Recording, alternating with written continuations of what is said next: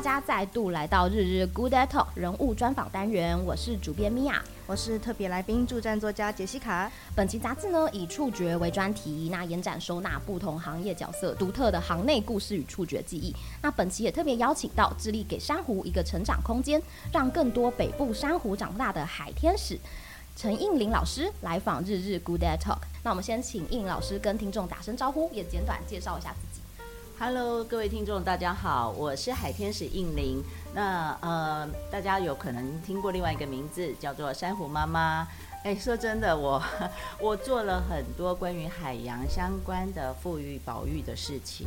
那因为在八年前的一件呃一个宏愿。我发下了宏愿，我希望说种很多很多的珊瑚出来，让海里面的珊瑚越来越多。所以这样子大家觉得说，哎，我好像嗯、呃、对珊瑚很有帮助，所以叫我珊瑚妈妈啊。不过说真的，我还真的生不出珊瑚出来。对，我是个人哈。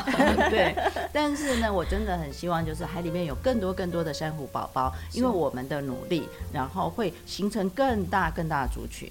所以嗯。好，大家还是叫我海天使好了。我们希望当海洋的天使，帮海洋多做一点事情。今天真的是非常荣幸邀请到海天使，然后陈映玲来到我们现场。那我们当然就是从就是关于珊瑚与生态的这个历程来聊一聊。那我们想问一下老师，就是您着手复育这个珊瑚的计划，大概是从什么时候开始？你对当时开始起心动念的一些情景，还有一些印象吗？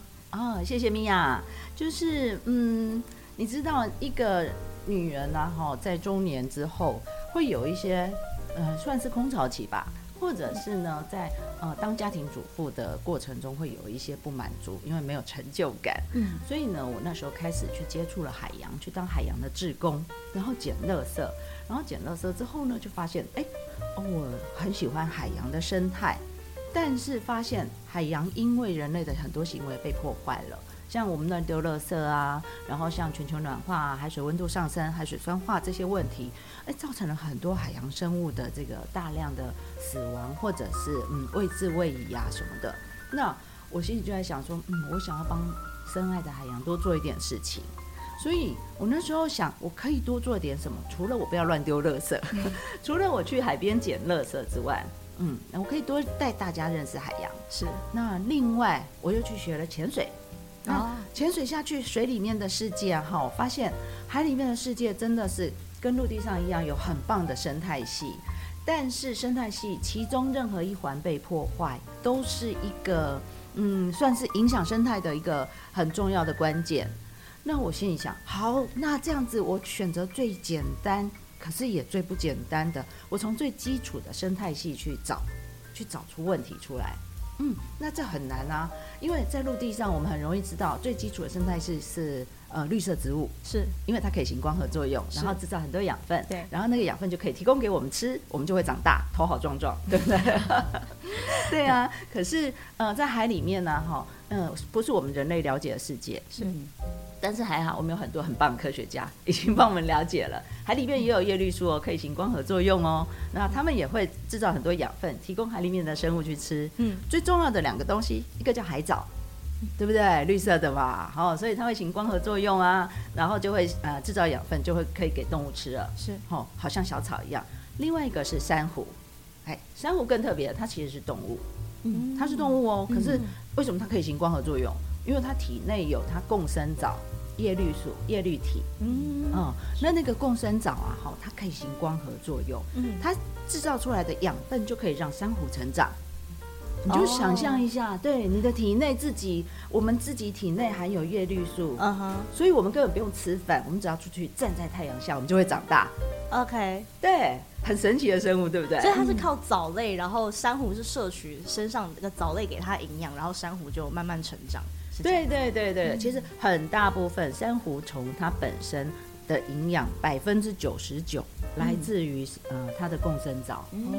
哦，它自己还是会抓东西吃哦，可以吃零食，好可爱的生物，触手，对，真的是很可爱，对啊。然后它自己会，呃，在没有阳光的时候嘛，营养可能比较少，所以呢，它就可以自己抓一些浮游生物来吃，补充营养。哦，所以你看珊瑚这样子，这真的是很好长的一个生物啊。嗯，又可以自己活，又可以靠吃东西活下去。嗯，照理说应该整个海岸只要有这个石头的地方，嗯，就会有珊瑚。是没错，对。但是呢，我常常讲就是。珊瑚也是一个傲娇的生物，嗯，好，好像人类的一种生物，会用傲娇来形容一个海洋生物，真的很像宝宝，对不对？形容小孩的感觉，对啊，就是因为它，嗯，它身体都是软软的。所以事实上，它很怕人家咬它、吃它、碰它、踩它。嗯，对呀。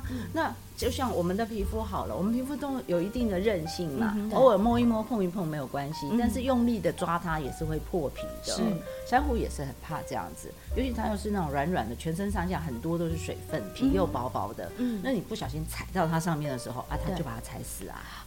哦，所以它其实也是非常脆弱的一种生物。对，那除了这一点之外呢，它我说的傲娇还不只是这个。哦，它对温度很敏感啊，了解。因为海水的温度啊，哈，变化没有像陆地上那么大。嗯，海水通常像我们北部的海水，最冷大概是到十四度左右。嗯嗯。哦，那最热会到三十二三度。嗯。我们在空气里面有可能零度到五十度都可能啦。是，对啊。哦，所以我们人类还蛮厉害的。我们有冷气。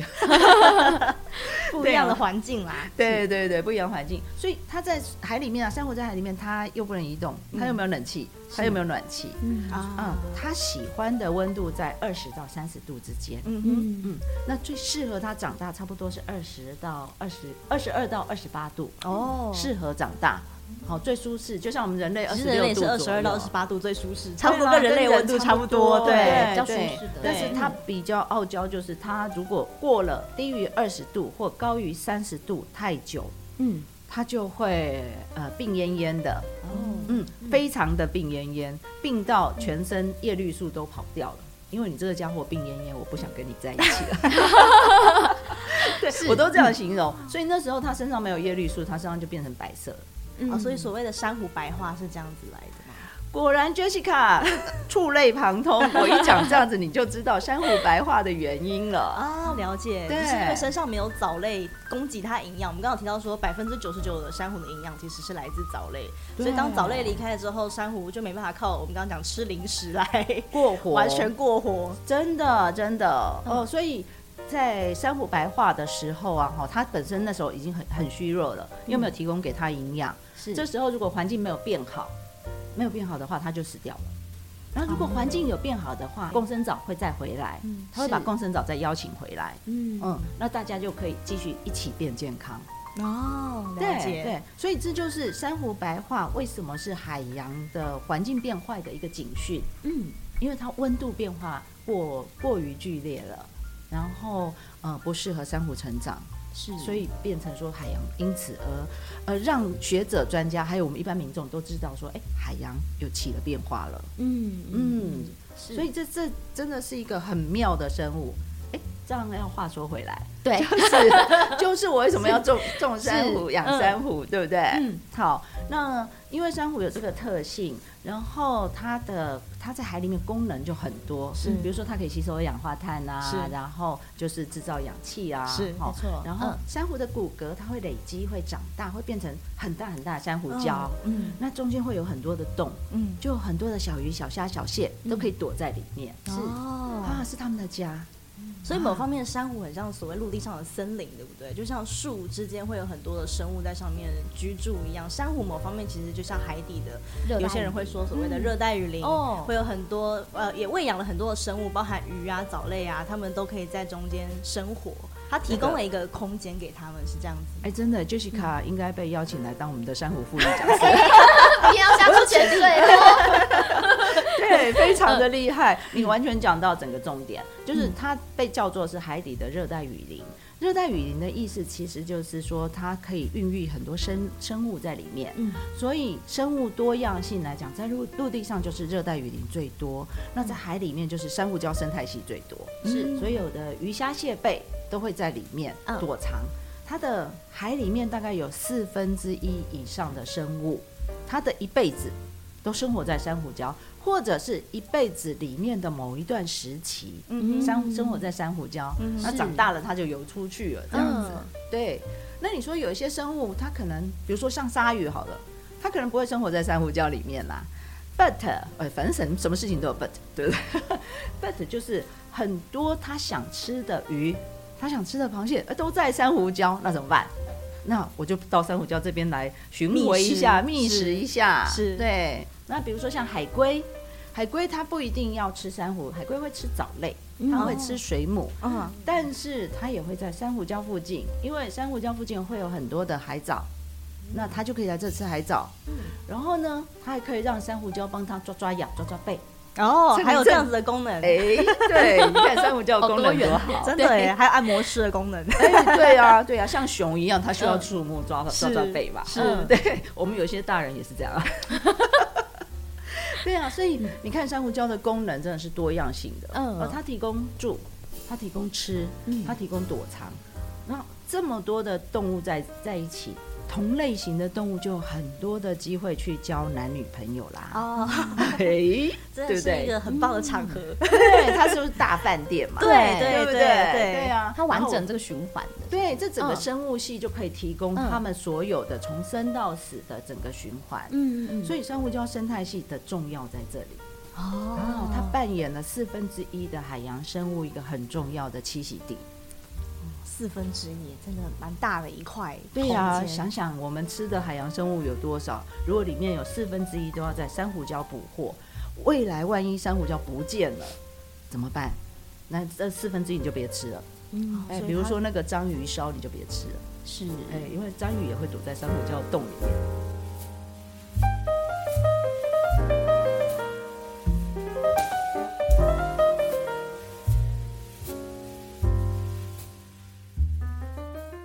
听说一开始就是老师是先去潜水的时候，然后意外发现说很像在这个九拱池里面发现有非常多的珊瑚礁，然后觉得哎、欸、它真的蛮漂亮的，然后慢慢才开启后续的这一条路嘛。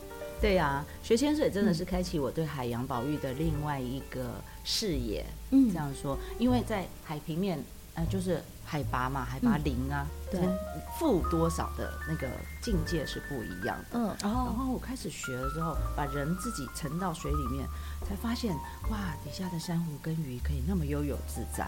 我好希望我是鱼友，可是不行的，我只能依靠气瓶。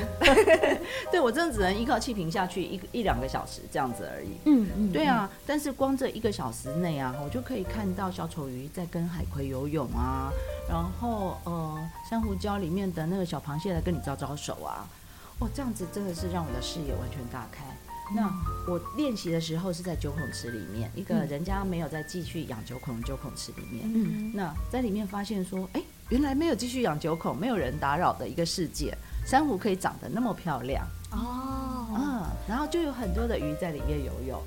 所以一开始是学潜水的时候，发现哇，九孔池里面其实。反而它虽然不是在海洋里面，但是它自己有一个自己的生态系，在那里反而珊瑚自己长得非常好。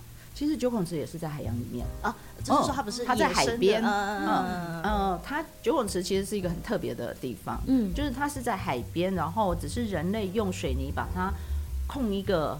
这个像游泳池的场域，然后在里面养九孔这样子而已。哦，它的海水都是跟着外界的海水自由来去的。嗯，它不是抽取。画了一个框界在那里，说这一块叫做九孔池。对对对对对，因为人要下去嘛，人必须要有安全，然后人要抵挡一下海浪的冲击，嗯，所以它筑了一个水泥墙在那里。哦，了解。嗯，但是水的对流什么还是依靠天然的天然的环境在对流的。哦，原来如此。可是，在九孔池里面。面呢？哈，因为有这个墙的屏障，那你可以想象一个，就是呃，我们盖一个鸡寮在山在山边，嗯，然后我们把它围起来，鸡就不会被外面的黄鼠狼吃掉的感觉。哦，变成一个保护区，有一点点特别保护概念，对。对所以那个海浪啊，哈，也不会太大，不会直接冲击到这个里面，也不会把里面的东西直接带走。哦，了解。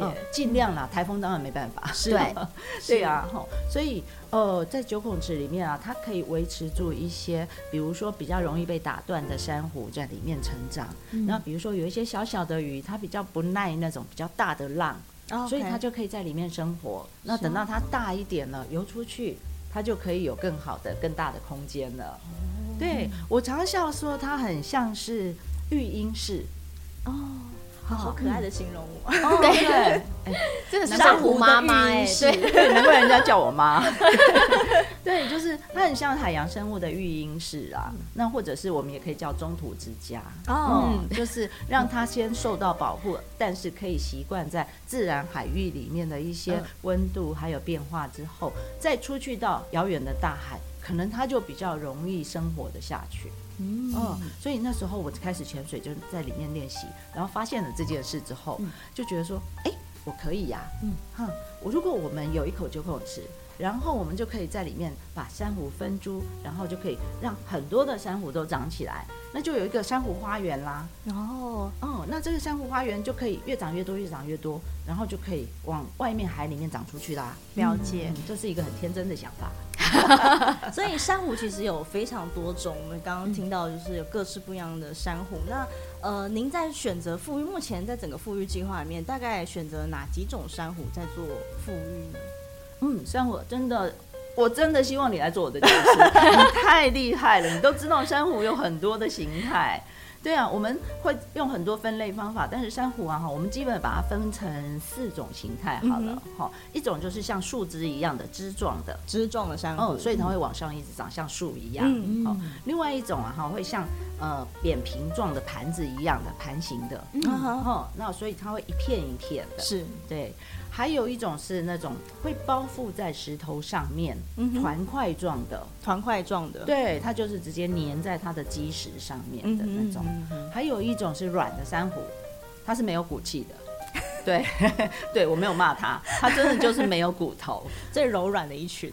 对，但你摸起来很像猪肉一样，呃、很像就是你摸你自己的皮肤这样端端的这样的感觉。对，但是它死了之后不会有珊瑚礁，就不会有珊瑚的骨头留下来形成珊瑚礁。啊、了解，对，所以我们大致分成枝状、片状、团块状，还有软珊瑚这几种形状。嗯嗯，那就我们自自己来想一下嘛，哪一种最容易被种？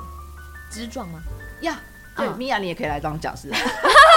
一猜就对，没有没有，我们是听老师的那个课非常非常多，他完全有在沉浸在里面。对啊，所以枝状最好剪嘛，对不对？一枝一枝，像树一样这样子啊。对啊，然后我们就把它剪一枝一枝小枝，然后把它种下去，然后就可以，它就可以自己长，头好壮壮就长大了。因为我也不用喂它食物啊。哦，所以它有点像植物一样插枝的概念。怎么会有这样的想法？这么聪明，当时是怎么想到的？哎，其实这是一点知识的累积啦，哈、嗯，当然要去上一点课。嗯、就是珊瑚它本身是一个会自己自己分分身的一个动物，是，好，它会自己复制，嗯、一个变成两个，两个变四个，四个变八个，就这样二的倍数一直长出去。嗯、是，那你们都有听过珊珊瑚产卵吗？有，嗯。产卵就是受精卵啊，公的跟母的精子跟卵子结合，是。这样受精卵，然后再飘到别的地方去，变成一呃找到一个石头着床下来，然后就变成一株新的珊瑚。但是那是有性生殖，哎，早有在上生物课，不行。但是但是很简单嘛，有性生殖就是公的跟母的精子跟卵子结合，就这样子。人类就这样子，是。珊瑚也有，嗯，但是珊瑚更厉害的是无性生殖。就它两种都可以，对，它两种都可以。对，那我们利用的，我们在种珊瑚利用的就是它无性生殖的这个部分，它自己会一生二，二生四这样生出去，那就会无限上纲，然后就一直长出去。嗯，所以呃这样比较快。这其实是珊瑚应付这个恶劣环境的时候，它可以快速的复制自己。然后把它把自己长得呃面积越来越大。哦，嗯，所以这有两种各有不同的因应措施的。是啊，嗯嗯嗯，所以我们用这种无性生殖的方式啊，哈，把一些珊瑚剪枝。那其实一只珊瑚上面，一个枝状珊瑚一只上面就有好几百只的珊瑚虫了。嗯，所以我们只要这样一小只，把它放到石粘到石头上，嗯哼，那它自己就会再长出来了。哇，好神奇哦！所以它这样从放到水里面，然后让它长大，到最后我们未来的目标应该是让它放放回海洋嘛？那这样这一段大概是需要多久的时间？诶、欸，要分层次来讲哈。那放回海洋这件事情，我们目前是诶、欸、无限的延伸，还在努力。我们试过，我们曾经试过，嗯、对，但是有很多困难要被克服，好、嗯，包括环境，包括这个人为因素，嗯，好，那呃放到海中，我们。它其实本来就在海中，那我们把它拿出来剪枝之后粘好，再放回海中。嗯，呃，我们应该讲它成长的速度，嗯，有多快？好、哦，各种珊瑚不一样，好，每一种每一种的成长速度，有的一年只有零点五公分，一年好久哦。对啊，一点点要等好久。对，但是有的一年可以十公分，嗯，像那个枝状的那种，嗯，一年就可以长到十到十五公分都可能。嗯嗯，好，那你想想看，我不可能只种一枝。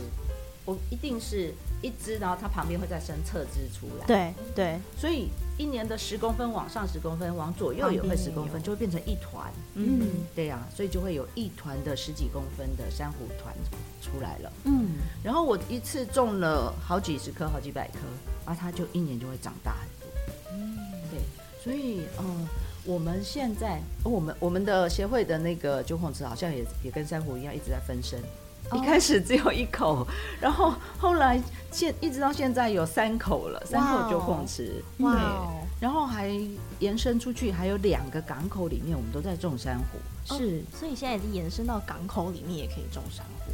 嗯，是不是那个就是新北市的渔管处，他们有把这个和美渔港交给就是老师来做一些相关服务？哎，对啊，就是这其实也是很我觉得很棒的一件事情。就是那个渔港，和美渔港，哈，很多人都不知道。然后每次一讲到和美，就说脏话。对，的确是会想到那里去，对吗？对对对。但是你们可以想象，那我们的西岸都是沙岸，沙岸是不适合珊瑚成长的。嗯，对，要有沿岸，要有石头，才可以让珊瑚附着上去。哦，了解。嗯，所以呃，一般来说，我们讲珊瑚成长哈，大概就是在有石头的地方，比如说像北海岸、东北角，还有东部也有一些。只是东部水比较深呐、啊，嗯、我们比较难下去。嗯，然后南部最多啊，是珊瑚垦丁啊、小琉球啊、绿岛兰屿啊，嗯、对不对？潜水热点，没错。所以潜水人为什么要去那儿？就是有珊瑚礁。嗯，对呀、啊。好，好，所以呃，那时候呃，和美呃新北市的和美渔港是那。它本身因为积泥沙太多，嗯，淤淤沙太多，它的水深大概就最高时候大概是三米多。哦，其实三米算对，你想想看，就是一层楼高，对啊，对啊，很浅，真的太浅了，所以没有船愿意进去，是，对，开不进去，无法停 泊，对。对，而且它进去，它可能会很多沙子会卡到它的引擎，嗯，所以那个港啊，哈，从盖好到现在真的是没有用到，好可惜哦，对，嗯，那。其实你说港盖好了，花了那么多钱，然后你想要把它废掉更可惜。嗯，你已经花了那么多时间跟功夫了，你还要把它敲坏，然后就把那些呃废料都留在大海里面。嗯，这样其实是很不好的事情。所以渔管处，新北市渔管处，他就想到说，哎，那我们可不可以利用这个港来做一些海洋保育的事？那他就找到我，因为我的主要基地也是在贡寮区，嗯，那我们就是在北部养珊瑚嘛，是，所以他就问我说，哎、欸，你要不要评估一下和美渔港这边能不能种珊瑚？嗯，然后我们就扑通就跳下去，我们很像小猎犬，好，马上下去试试，对，下去，我们下去看，对，对我就跟我的 partner 就就跳下去看，然后我们就发现说，哎、欸，那个墙壁上。真的，这种水泥墙壁上长了好多的珊瑚哦，片状的、枝状的、团块状的，只要我刚刚讲的几乎都有，连软珊瑚都有。对，然后我们就去发现，再问一下周遭的一些钓客还有当地人，他们就说这里原本就有珊瑚，嗯，是因为盖了港之后呢，地形改变了，所以珊瑚才呃才减少的。嗯，那隔了这几十年来，就发现说珊瑚在墙旁边墙壁上都长起来了。嗯嗯，所以我只要提供它更多的基座可以长起来就好啦。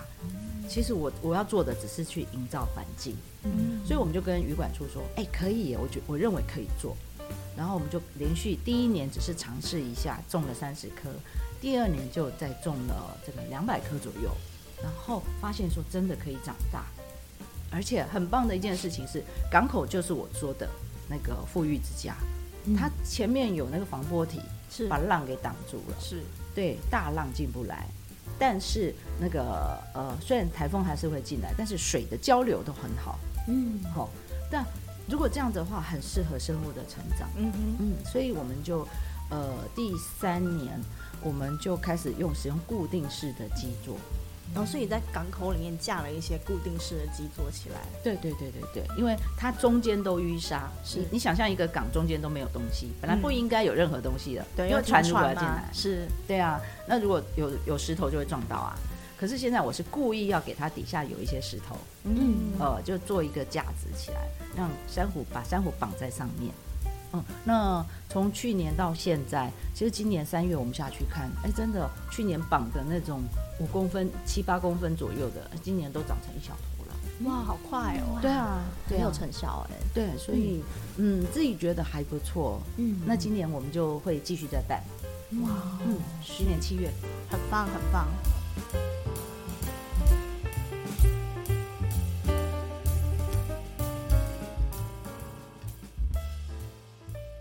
老师，我这边蛮好奇，因为在看老师之前的访谈的时候，看到老师有非常多的伙伴一起就是在协助这些事情，嗯、像比如说包含像教练啊，嗯、然后珊瑚复育师啊，嗯、然后还有很多就是跟老师带的学生一起下去种珊瑚。是，那这中间有没有一些就是交流的过程，让你觉得比较印象深刻的，或者是说，那刚好有珊瑚复育师，那是不是这当中的一些知识，也对于就是老师在就是在种这些珊瑚有一些帮助这样子？嗯，其实这很大的帮助。如果没有他们，我怎么种得起来？嗯，因为我是一个手无缚鸡之力的弱女子。现场看笑得有点尴尬，看 不会，老师看起来太亲密了。对对。可是真的是，因为这件事情真的不是一个人可以做的。你到海里面还是要搬石头啊，还是要做一些水下操作。那毕竟我学潜水没有那么久。那呃，我的技术也不够成熟，我空有的就是一一脑子幻想的。但因为跳下水，说来查来勘察，我们就跳下去。大家群 策群力，但是幻想是有用的，幻想是有用的，真的，这一定要强调。因为我的幻想，我就去驱动了我的教练，我的潜水教练，感染大家哎。对，然后他们就觉得说奇怪了，我潜了三十年，我怎么没有想到这件事？哦，对，然后就就开始哎，就去把九孔子租下来了。然后那些潜水教练真的就把它当健身房，你知道吗？下去搬石头啊！来，你告诉我，你现在一一次二加二十公斤，对不对？可以啊，你下去就一次多搬一块石头，可以吧？哇，所以叫每个人每个人这样一块石头一块石头慢慢 对，我们搭建一块一块这样子搬起来的，嗯，嗯对啊。然后很多的教练在初期的时候是潜水教练，让整个真的每个周末每周间都是把那当健身房下去 做整个基座，好，然后。后面呢，就因为其实种珊瑚的部分，他们就比较不成熟。嗯，后面我们有海洋科系的专业人员加入我们。哦，了解。就像我们的 partner，研究鱼的、研究珊瑚的、研究海洋环境的，是一起加入，然后就帮我去找了很多文献资料，然后找了很多，比如说像外国的啊，或者是呃文献上面啊，哈，珊瑚可以怎么种，可以怎么长，有什么环境需呃环节需要注意的。嗯，对。然后，所以像我的恩玉啊、建华啊，然后呃，Jackie 啊，这几位都是海洋相关的专家，嗯，嗯，他们都是学海洋生物出来出身的，嗯，所以他们给我很大很大的助力，然后他们也会给很多的建议，哎，我觉得这里不应该这样，那不应该这样，但我们也会吵架。对，因为有时候我坚持说，我觉得这样做可以，他们会觉得说，阿姐你在想象，是，但是我就我就会坚持说，那我我们想象如果不做，我们怎么会知道能不能成功？是，对不对？反正 try and error 嘛，对，啊，有时候是他们对，有时候是我对，嗯，哦，所以我们互相都在成长，都在刺激我们自己在成长。嗯、所以是从就是呃，你一开始只有你一个人，然后开始哎推展到你的潜水教练，然后开始慢慢慢慢的有一些专业领域的伙伴们开始慢慢加入了，所以有新的知识、新的呃助力进来，所以这整个计划开始拓展的越来越多、越来越多。而且还有更棒的是，有邀请到一些企业一起加入。哦，嗯，企业开始注意到这个海洋所有的议题，嗯、大家发现海洋影响到全球气候变化非常严重，嗯，所以必须要去对海洋的环境给更多的关注。嗯，所以像我这边的话，像从一开始的汇丰银行，哎、嗯。欸，我可以讲名字吗？可以，可以，可以，可以，可以。OK，一开始汇丰银行关渡自然公园那边一起投入在我们初始的建设，嗯，然后接下来像高斯化妆品，嗯，哎、欸，对，高斯化妆品，还有就是像呃台达电子文教基金会，是，然后现在有啊、呃、台泥和平港公司都一起给我们很多很多的计划，让我们啊、呃、努力去做。嗯，那像今年我们又办了一次的，就是珊瑚富裕讲师的一个培训营，有有看到，现在三四月的嗯，是是，你果然很想参加，看到说啊，好短的时间，一离开这就要参加了，立刻加入。对，但是真的很快，因为我一 PO 出来，很快就额满，对，很快就额满。我想看到说，哎，已经结束了，有心念的人这么多，哎，对，嗯，我们有很多那种潜水教练，或者是像呃学海洋的，或者是呃就是关光是关心这个的讲师或者是老师们都来参加，嗯。哦，那所以第一第一二梯次很快就结束了，那今年就加入了三十几位，嗯哇，是将近四十位哦，嗯是。就加入，那很多就是他可能一开始不了解什么叫种珊瑚，嗯，为什么我们可以种珊瑚，嗯，所以我们从最基本最基本就从刚刚我们一开始讲的那样子最基本的开始教起，嗯，然后教到现在就是我第一个目的，讲让大家可以出去传播。养生呃珊瑚富裕的理念。是。嗯，因为用讲的还是比较快，嗯，比较 面对面，比较直接有感觉的，对，而且我们需要很多很多的珊瑚的分身，跟珊瑚一样嘛，要一直分身出去啊，没错，真的很像哎，一团一 团从一只这样慢慢一团一团的长出来，每一年就长了一团一团。感谢你们没有说老鼠会，没有是可爱的珊瑚。对，我们真的像珊瑚一样啦，嗯、然后就一直分散出去。那我就希望说，我们的珊瑚富裕讲师啊，哈，可以像珊瑚一样，然后慢慢的把知识带到各个层面去。所以现在其实，在我们在海科馆那边有一个珊瑚富裕讲座，是定期的吗？嗯，每个礼拜六、礼拜天的下午两点，嗯，嗯在那边我们带大家种珊瑚。哦，所以现在每个礼拜都可以去种讲座，这样陆地上就可以种，不一定要下水。嗯，对，而且在冷气房里面就可以做哦，不用潜水。你看，我们已经把模组发展到这样子，陆地上了。对对对啊，所以那些讲师们目前就是在那边先做这样子的训练跟规划，然后开始，他们已经真的讲的非常好了。嗯，很多现场的来宾啊，都因为他们在那边讲讲的很好，越听越陷入，然后就忍不住报名进去了。这讲师就是一个接一个，就是这样来的。没错，让他们亲身体验，他们才会真的觉得说，哎，这件事情它的可能过程是怎么样？对呀，对呀，真的愿意继续后续的长期支持这样子。对呀，所以我真的很开心，就是慢慢一步一步走来。我们的潜水教练，我们的专业的海洋讲师，还有专我们的现在的珊瑚复育讲师。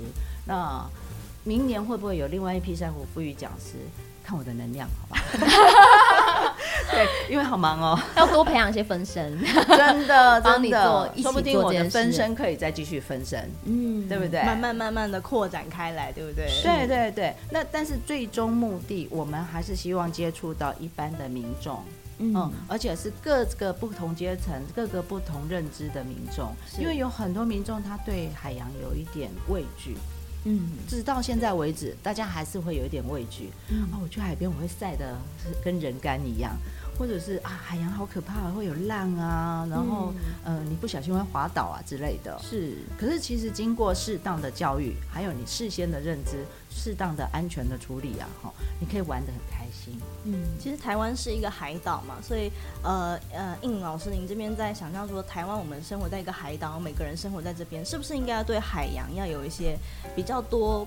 层次，或是多深入的理解来认识我们其实周边的这一大块。身为海岛子民，对啊，其实我们离海边很近，对不对？对，我们到淡水只要四十五分钟。其实北海岸是开车一下就到，一个小时就到了啊。嗯嗯嗯，对啊。可是我说真的，大家去海边的次数还是少。是，嗯，比起那种呃马来西亚、菲律宾啊这些地区，一些在海岛、小海岛上面的人民来讲的话，还是少多了。那我们是尽量把这个概念带进来。嗯，我我们真的很希望哦，就是大家没事就想到啊，我去海边发呆好了。哦，对，是不是想要放松？放 放空，放空，这是我现在的想法。放空，对对对对，是对啊。所以我就觉得说，如果我能，我们我们呢、啊，我们跟我的讲师们能够一起带大家做这一类的海边的行动，嗯嗯，安全的行动，嗯，那很好啊。没有一定要你要了解这些知识，嗯，不一定不一定，你生活里面到处都充满了海洋。就像我刚刚讲的，章鱼烧就充满，充充满在你的生活里，充满了海味的饮食，真的，在我们的文化里面有很多的这一块。是，对啊，对啊，对啊。然后大海，然后去游泳啊，第一次下水啊，然后从第一次开始下去，跟无尾熊一样抱着我，老师，老师，我不敢游，我不敢放手。到第二天，他说，老师，我不要救生衣了。对，因为一开始我们都给他救生衣，他像无尾熊啊。然后第二天他说，老师，我不需要救生衣了，因为他可以游了，这个变大胆了。对啊，第三天就说，哎，老师，我要到外面去游一游，哎，就是池子外面，九孔池外面游一游。嗯嗯嗯，对啊，我想要看看外面的世界。是，你有没有觉得很像小孩在长大？很快哎，在三天。对啊，青海爱海，然后之后来保护海。对对，所以我们之前都有带小朋友的浮潜营。是，嗯，那很多小朋友或大人呐，也有大朋友，是他们的第一次在没有踩不到。底部的这个海域的油气行为，就献给了我们。哦，初体验，对，初体验是最小带到七岁、六岁哦，哎，不止哦，可能更小了。然后最大，我曾经带到六十几岁的阿妈。哦，啊，当然也有几位那个名人也曾经带过他们下水，这样是对。就嗯，每个人给的反应啊，哈，我还说真的，小朋友比较好教，大人会很僵硬。大人会有一些既定的印象啊，不管是肢体上的记忆，或者是就觉得海会觉得很怕，会有浪。小时候恐恐惧被海淹没的那个感觉之类的。所以你们两位有吗？啊，我是没有啦。我有，我有，我有，我有，我有浮潜过。对对对，对啊，对啊，对啊。所以就这种体验啊，对大人来讲，反而也是很必要的。嗯，而且他需要花更多的时间去照顾他。是，所以我都不敢。不敢让他抱住，不敢让他抱住。他如果跟无尾熊一样抱住我，我惨了，我会沉下去。哦，没错，对啊，对啊。所以有时候就是处理的方式不一样，嗯，不然很好玩，对不对？是整个过程，那一个一个到来的话，就会觉得啊，我这十年真的做了好多事情哦。没错，光是在 Podcast 现场就这么的生动，何况到了现场，这个感受一定是更加的，就是会让大家想要下去亲自试试看。那其实，在这一路上也有碰到一些刚开始的困难嘛。嗯、那是不是就是可以请就是英宁老师可以分享一下当时，比如说在台风或是一些其他的富裕的过程当中的一些挫折呢？欸、大家都很喜欢问我这件事，我每次都要想很久。嗯，因为嗯，可能是因为年纪比较大才开始做这件事，我的心理建设还蛮好的。嗯，因为反正之前没有人做过嘛。嗯，那我就是试试看。那遇到挫折是一定的，嗯，哦，但是反正遇到挫折，人就是会这样，就会沮丧。比如说第一次种好，觉得很成功，然后苏迪勒台风一来，就整个翻锅，嗯，整池子的珊瑚都翻锅，全部都没有，嗯，对啊，那连架子都翻掉了，是，嗯，但是还好，珊瑚没有那么容易死掉，因为我们的苗种苗还在，嗯。嗯，我们就把它整个现状恢复起来，然后重新搭建。更呃，应该是重新搭建更稳固的这个基座，嗯，然后就有呃，就种更多的珊瑚，对啊，然后其实还有就是太阳太大的时候，嗯，各位有没有发现那个在这几年来这两三年，台风很少进来，对，海水温度在夏天非常的高。常常我自己测到有三十二度以上哦。嗯嗯啊，你还记得一开始我说珊瑚要在二十八度以下会比较好，是，对不对？三十二度已经太热了。就像我现在叫你去外面烤个三十二度，我们也觉得三十二度很热，对啊，人都有点受不了了，何况是珊瑚。对啊，而且是海水耶，它还跑不了，我们还可以跑冷气房啊。是，所以那个时候我也我也觉得真糟糕，我的珊瑚都白化了，怎么办？那阵子真的是白化了一半以上，好沮丧啊。后来有想出一个嗯比较变通的方法，就是去帮他拉布，拉黑布。哦，去参考人家园艺的方式，真的耶，搭在那个池子上面。哦，嗯，然后稍微遮一下阳光，至少降个一两度，嗯，舒缓一下，是，还真的有用哎，嗯，哦，因为这样子白天稍微舒缓他们的压力，然后到晚上温度稍微降一点点的时候，他们就可以喘一口气。是，对对对对对，真的是悉心呵护哎，对，嗯，对，真的是好傲娇，好，对啊，然后。还有还有很沮丧的时候啊，比如说，呃，需要人找不到人的时候，嗯。啊，小帮力不足。的时候，对对对，因为真的能够下水的人还是有限嘛，嗯。嗯，那我们要要在水里面工作，还是需要有他一些个呃，就是在水里面工作的能力，嗯，而那个时候其实常常都是夏天，夏天又是教练最忙的时候，对，因为潜水旺季嘛，对对，所以找不到人来帮忙，又需要这个时候明明很急急着需要整理的时候，嗯，那。这也有点沮丧，但是没办法，这都过程，这都过程。然后最沮丧的是没有钱的时候。我相信你的理念已经引来越来越多人愿意加入支持这样子的一个海洋呃，应该说珊瑚复育的一个计划。那呃呃，我这边有点比较好奇的就是说，台湾的四季啊，春夏秋冬，跟您在富裕珊瑚的这个时候，会有一些会有一些不一样安排吗？比如说，可能夏天的时候海温比较高，或者是冬天的时候海温比较低，在珊瑚富裕这方面有一些周期性上面的安排吗？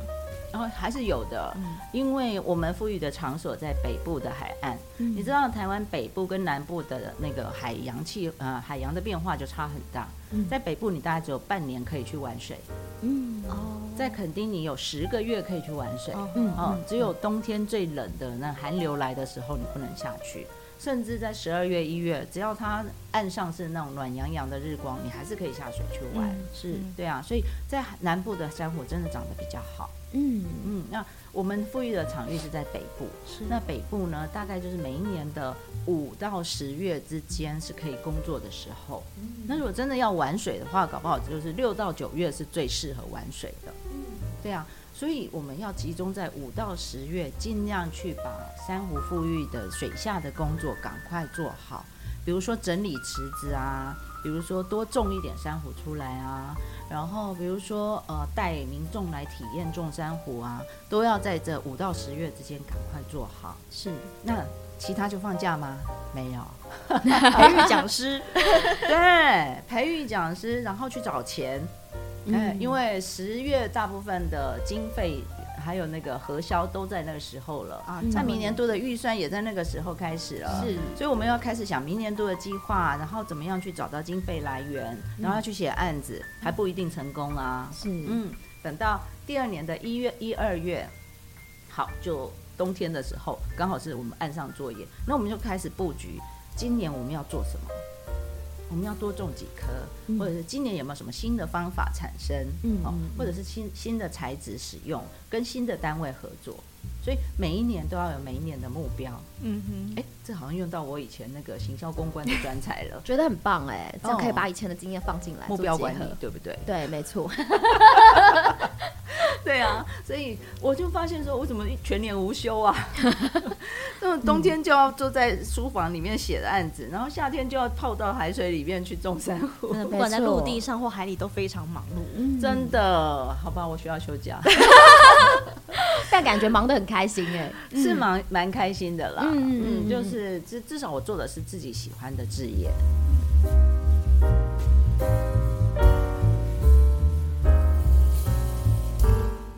老师，我想好奇想问一下，就是说，你看一年四季其实都有非常多的专案在忙，那你自己在家庭的这这中间，您又扮演着什么样的角色？会不会觉得有点难取舍？说的话，一下又要珊瑚保育，然后一下，但同时又是一个家庭主妇的身份，可能还有一些家里的呃东西要顾，小朋友可能要照顾等等。你在这两个之间的角色有过冲突，或者是你会怎么做取舍来平衡吗？哎，这要感谢我的家人。嗯，我的先生是我最永远的 sponsor 赞助者，在这一条路上，对对，虽然他不了解为什么我这么热衷这件事情，一开始啊，嗯、他真的不太了解，嗯，哦，但是呢，他很。嗯，他很放任让我去做我自己喜欢的事。嗯嗯，那他也知道管不住我，这才是事实。志工就跑去做了。对啊，那他他也知道说我真的在家里我会闷到发慌嘛。嗯、我不是那种适合在家里只是光煮饭带小孩的这种人，嗯、所以他就放手让我去做。那我的小孩从小真的就被我丢到海里面去玩的。然后他从小就跟我跟着我去浮潜，然后他们会下去抓一只海参，妈，你看海参，哦，所以他们是跟在你旁边一起去体验这个海洋生态的一个角度。小时候会这样子，等到上了国中就是那种人人都嫌的国中生，不跟了，不跟了，独立了，真的真的，但他都知道我在做什么，然后很酷的跟人家讲，我妈我妈在种珊瑚。很难想象珊瑚可以种，所有的人都觉得很怪。妈妈在种珊瑚，没有一个人有这个职业。没有听过哎，种什么？种什么？再说一次。对，然后他们的老师有时候会找我去跟他们讲我在做什么事情。嗯，哦，所以反而让你扮演老师的角色，就是对，就是没呃让让我去跟他们分享，就是关于海洋的一切。对，那我们家小孩会有点不好意思，哎，怎么是我妈来讲？对，我也会，我以前常看到我妈这样，没有常了，没有常，哦，没有常。然后像他们现在其实都大了，大学跟研究所了，哦，嗯，真的都不用我烦恼了。然后那我也没有什么空巢期啊，我刚刚讲空巢期那是假的，很忙，对，其实帮那个自己的志业找一个理由，就想去做，嗯，因为我也不用带他们啊。那反而是因为最近大家的报道也多了，然后我们的事情也多了。是，那有时候我还会拜托他们，求求你带你的同学一起来帮我忙，好不好？嗯，需要人手的时候，会呀会哦。嗯，他们像妹妹，她就会说：“哎妈，我同学就说很好玩呢，她明年还要去帮忙。”我说：“好好好，我好欠人手哦。”对，那哥哥他们也会啊，他们他还有海大的同学都说：“哎，我可以去帮你妈做点事情啊。”嗯嗯嗯，所以现在他们已经变成我的帮手了。嗯嗯，昨天还叫他整理发票。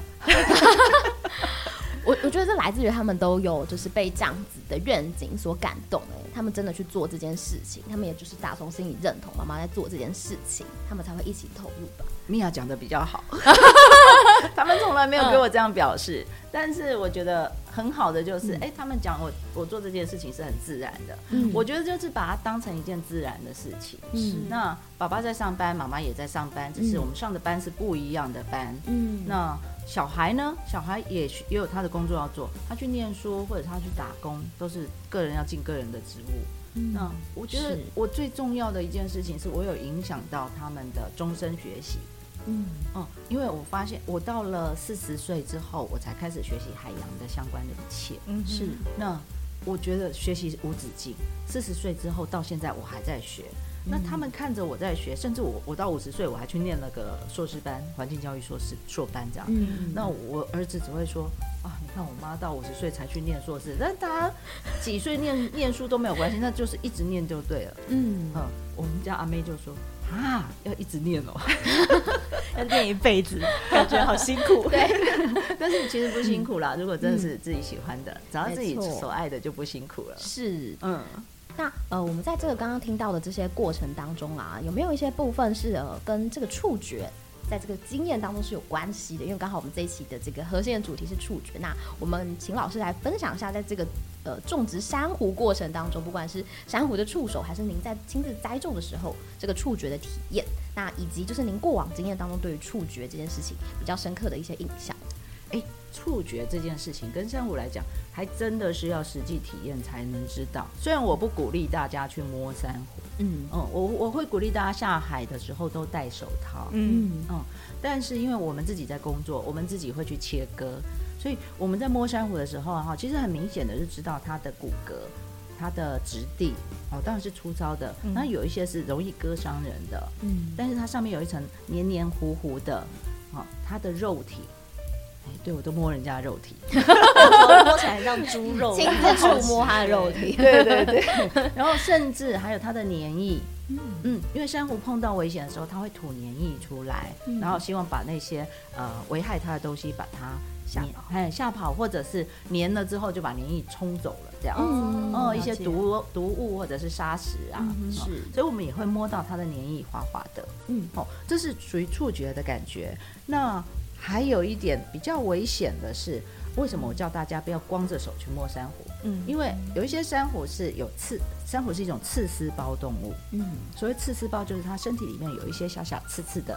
会有一点点毒性的东西，哦、那人去摸它的时候，它会把刺丝胞反射出来，射出来给你。嗯哼，一般来说啦，我们脸皮厚，走皮厚，所以不太容易那么容易就过敏。嗯，但是某一些特别毒的珊瑚，嗯，像火珊瑚，嗯，嗯，有些潜水者就知道，嗯，他不能去摸那些，他一摸就会跟那种触电一样。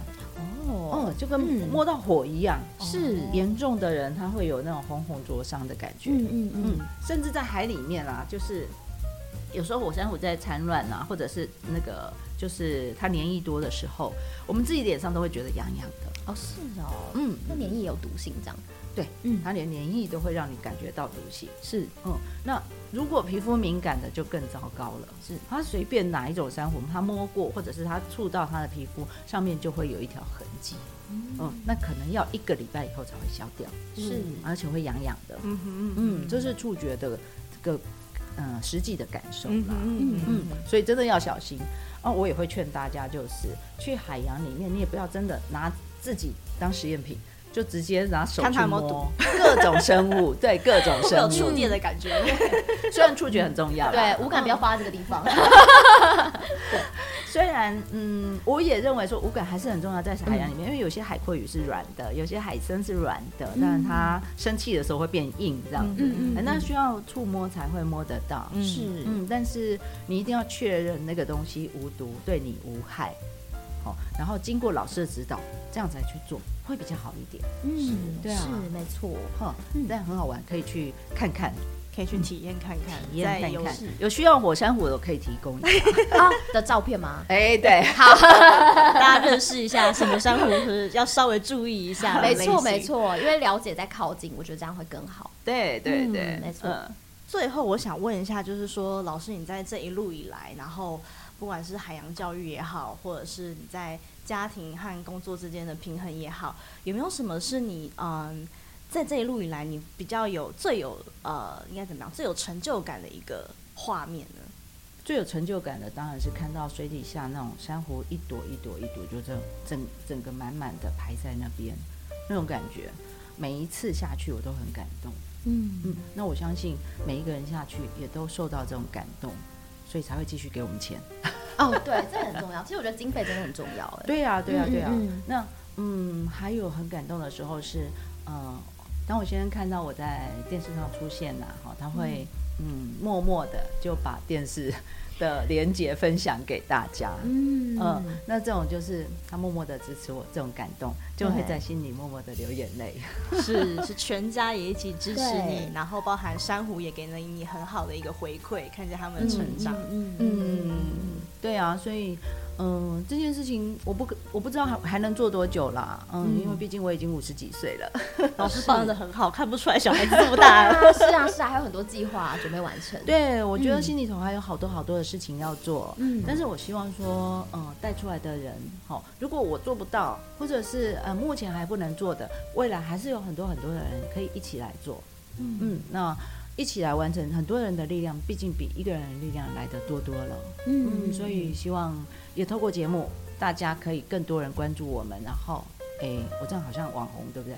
对，我们可以到什么时候可以去参加种珊瑚的那个 活动？对啊，我们刚刚有听到海科馆的那个活动了吧？啊，现在开始啊，每个礼拜六日，你可以上海科馆的官 官方网站 去报名，是，呃，去找那个珊瑚富裕学堂报名。嗯，然后，呃，七月份我们会在和美渔港也会有这个珊瑚富裕行动的现场活动。哦，那要上新北市，呃，新北市的。新北市的网站，哎，那到时候我再把网址给大家，没问题。好，但是那是秒杀，听说前五分钟就忘记了。是的，这个就是说这个期间限定是吗？呃，就是七月，我们只有四场，因为我们的人力负荷大概只能办四场。嗯。嗯，那其他的单场的活动的话，就有缘，或者是可以各位可以组团，对，企业报名。啊，对，因为最近有很多的企业，他们真的也想一起来。一起来做这件事，嗯，那就在询问我。那我们会希望说，大概是二十人以上的活动，嗯，哦，那我们会看人数的多寡去决定这个场地会在哪里。是，然后至于要不要下水，我刚刚讲了嘛，我们有发展那种不用下水，怕水的人也可以玩的，在冷气房种珊瑚活动，可 以对，可以为珊瑚尽一份心力。对对对，各种形式。哦，就是如果你有二十个人以上的团体啊，好，可以一起来。哎，最近有一个很好玩的团体哦，他们是为他的偶像，呃，种下希望的珊瑚。哦，那好特别哦！为了偶像也可以环境保育，一起做连接。他在基座上面写偶像的名字，然后画画送给他的偶像，然后在上面种上珊珊瑚之后，我们帮他种到海里面。嗯，这好有意义哦。对，很好玩哦，真的很好玩。那我看他们就真的好认真哦。那个小女生，偶像很偶像的小女生，对，对我来说都是小女生啦。那他们很认真为他们的，哎，其实我可以讲了，那是羽生结弦。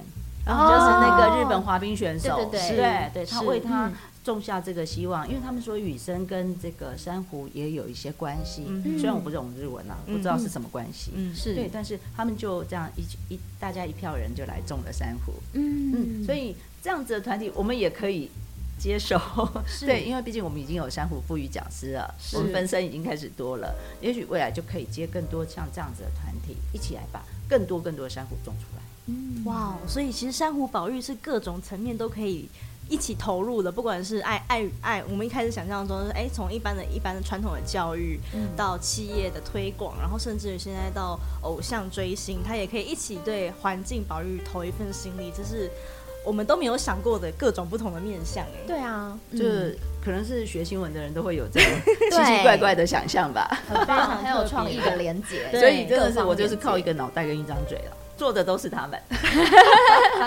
是，我也相信老师现在在伙伴的陪伴之下，大家可以一起更有，呃，应该讲更有力量。然后我觉得这个力道也推广的越来越远了，越来越多不同啊、呃、不同应该不同领域的人可以一同加入在这个环境保育里。嗯，是，所以呃，我想问一下，吴老师可以对就是当时踏入这个领域的这个印伶，嗯，自己说一些话，那老师会想说一些什么呢？如果对当初。刚开始这个领域的我，嗯，说什么？说你这个傻瓜。可是你是个开心的傻瓜哎。嗯，明明你可以当贵妇，每天喝下午茶，对。然后你现在呢，是把自己搞得脸上都是斑，黑漆麻乌的，一脸那种工人样。然后夏天就要去外面晒太阳，那冬天呢就要躲在办公室前面写案子。你干嘛不好好当贵妇呢？对啊，这这是这时候会这样子讲啦。是，但是当我丢到海里面去的时候，我还是会说我不后悔啊。嗯。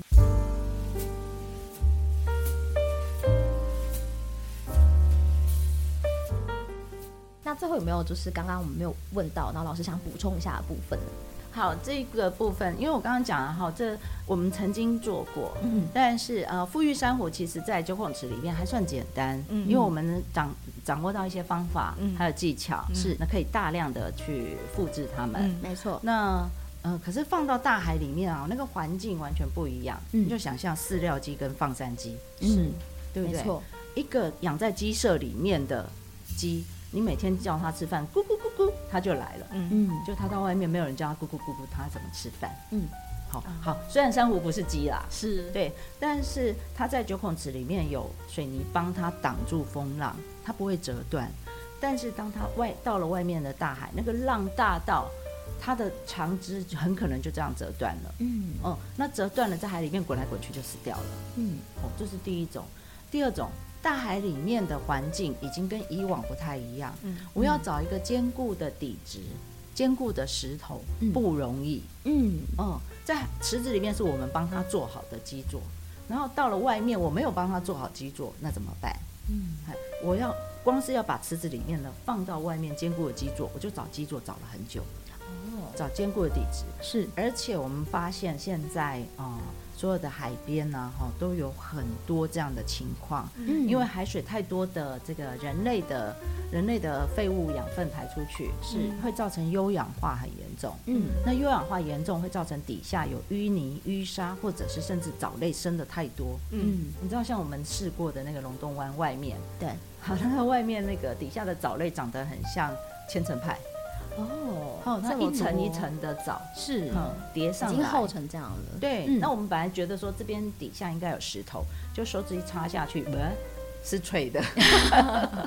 对，就是很难找到那种很适合的地方。嗯，对，所以这其实也是我们的隐忧啦。嗯，就是海洋的环境一直在变，难怪珊瑚越来越少。嗯。因为不只是温度问题，包括连底质都变化了。嗯，那它没有地方着身呢、啊，嗯，当然就会越呃地方面积都会越来越少。嗯，对呀、啊，那怎么办呢？是，好，我我也我也不知道怎么办。我说真的，嗯，好，那所有的这事情是人类工业，嗯，就是都是我们人类制造出来的。嗯，那我们能够做什么？我常常讲说，爱护珊瑚就呃什么方法？就是。你少用一点那种人造的香料啊，人造的工业品啊，嗯、还有少用点塑胶啊，嗯、哦，然后嗯，就是我们在喝水，我们甚至自己带自己的水杯，嗯，哦，少丢点垃圾，这样就是爱护珊瑚。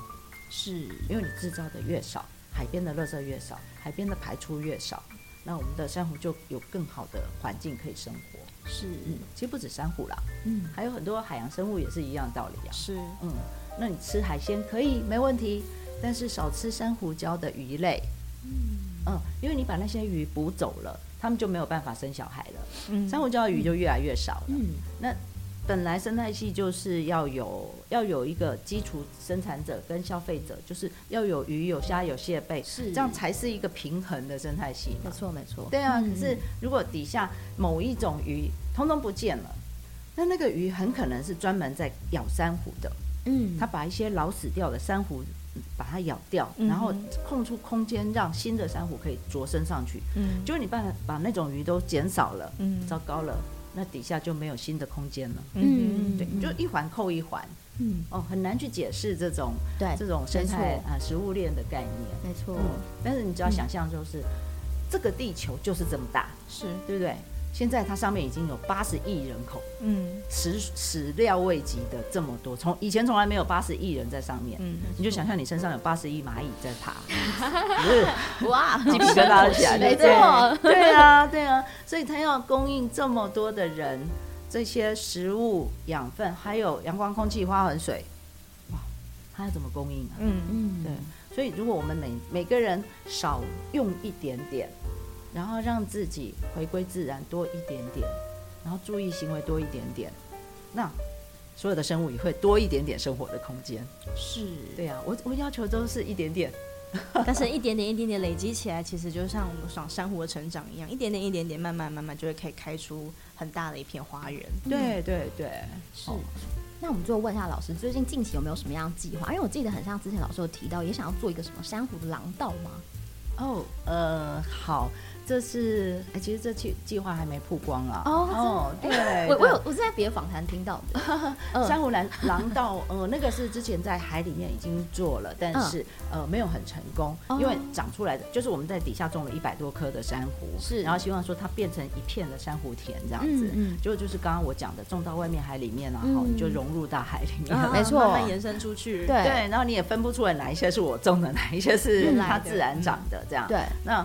不过也没关系，反正只要种出去就好。嗯，那另外就是我们在这个呃，在港湾里面的珊瑚的话，今年更大的计划就是我希望数量大量的增加，嗯、然后增加可看性。嗯，那要怎么增加可看性？也许就是在基座上面做一些不同的操作。嗯，所以我们今年研发了一些新的造型的基座。嗯，哦、呃，让它更具有移动性，还有。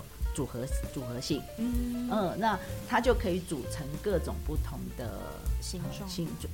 形状也好啊，地点也好啊，然后我们就可以移动式的排列它，嗯，这是其中一种，哦、对。然后也许结合更多更有艺术概念的人来，哎，说不定它就变成一个艺术花园。嗯嗯，这是一个珊瑚花园的概念。哇，在国外已经很多人是很多国家有珊瑚的国家开始做这样的实验跟、嗯、跟操作。是。那在台湾来讲的话，因为法令的关系，还有台湾海域比较少人在去海水下这样做的关系，所以还没有开始这一段。嗯、那我们现在就是想开始慢慢的。引导大家去接触这一段，嗯，我不确定能不能成功啦，所以我说这是第一次发布。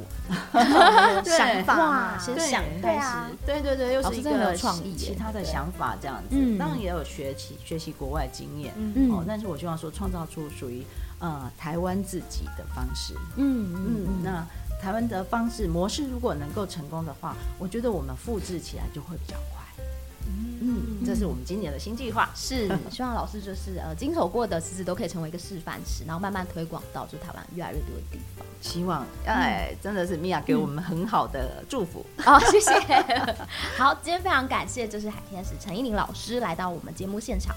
那这个分享非常值得大家重视的这个珊瑚的富裕行动，还有爱海、亲海的一些心念。那也非常感谢，就是老师以亲身实践呢，为我们的海洋保育付出非常珍贵的这个心力与时间哦。那另外，刚刚也搭配了我们的感官计划，提供了我们许多独特的在众山湖的这个触觉记忆。那如果未来听众想要找到应林老师，可以在哪里找到你呢？哎，FB 上面我们有山海天使粉丝团，嗯，那我们上面随时有各种的活动，还有这个呃，就是我们活动的报道，我们都会把它放上去。嗯，那另外我们也有官方网站，嗯，好。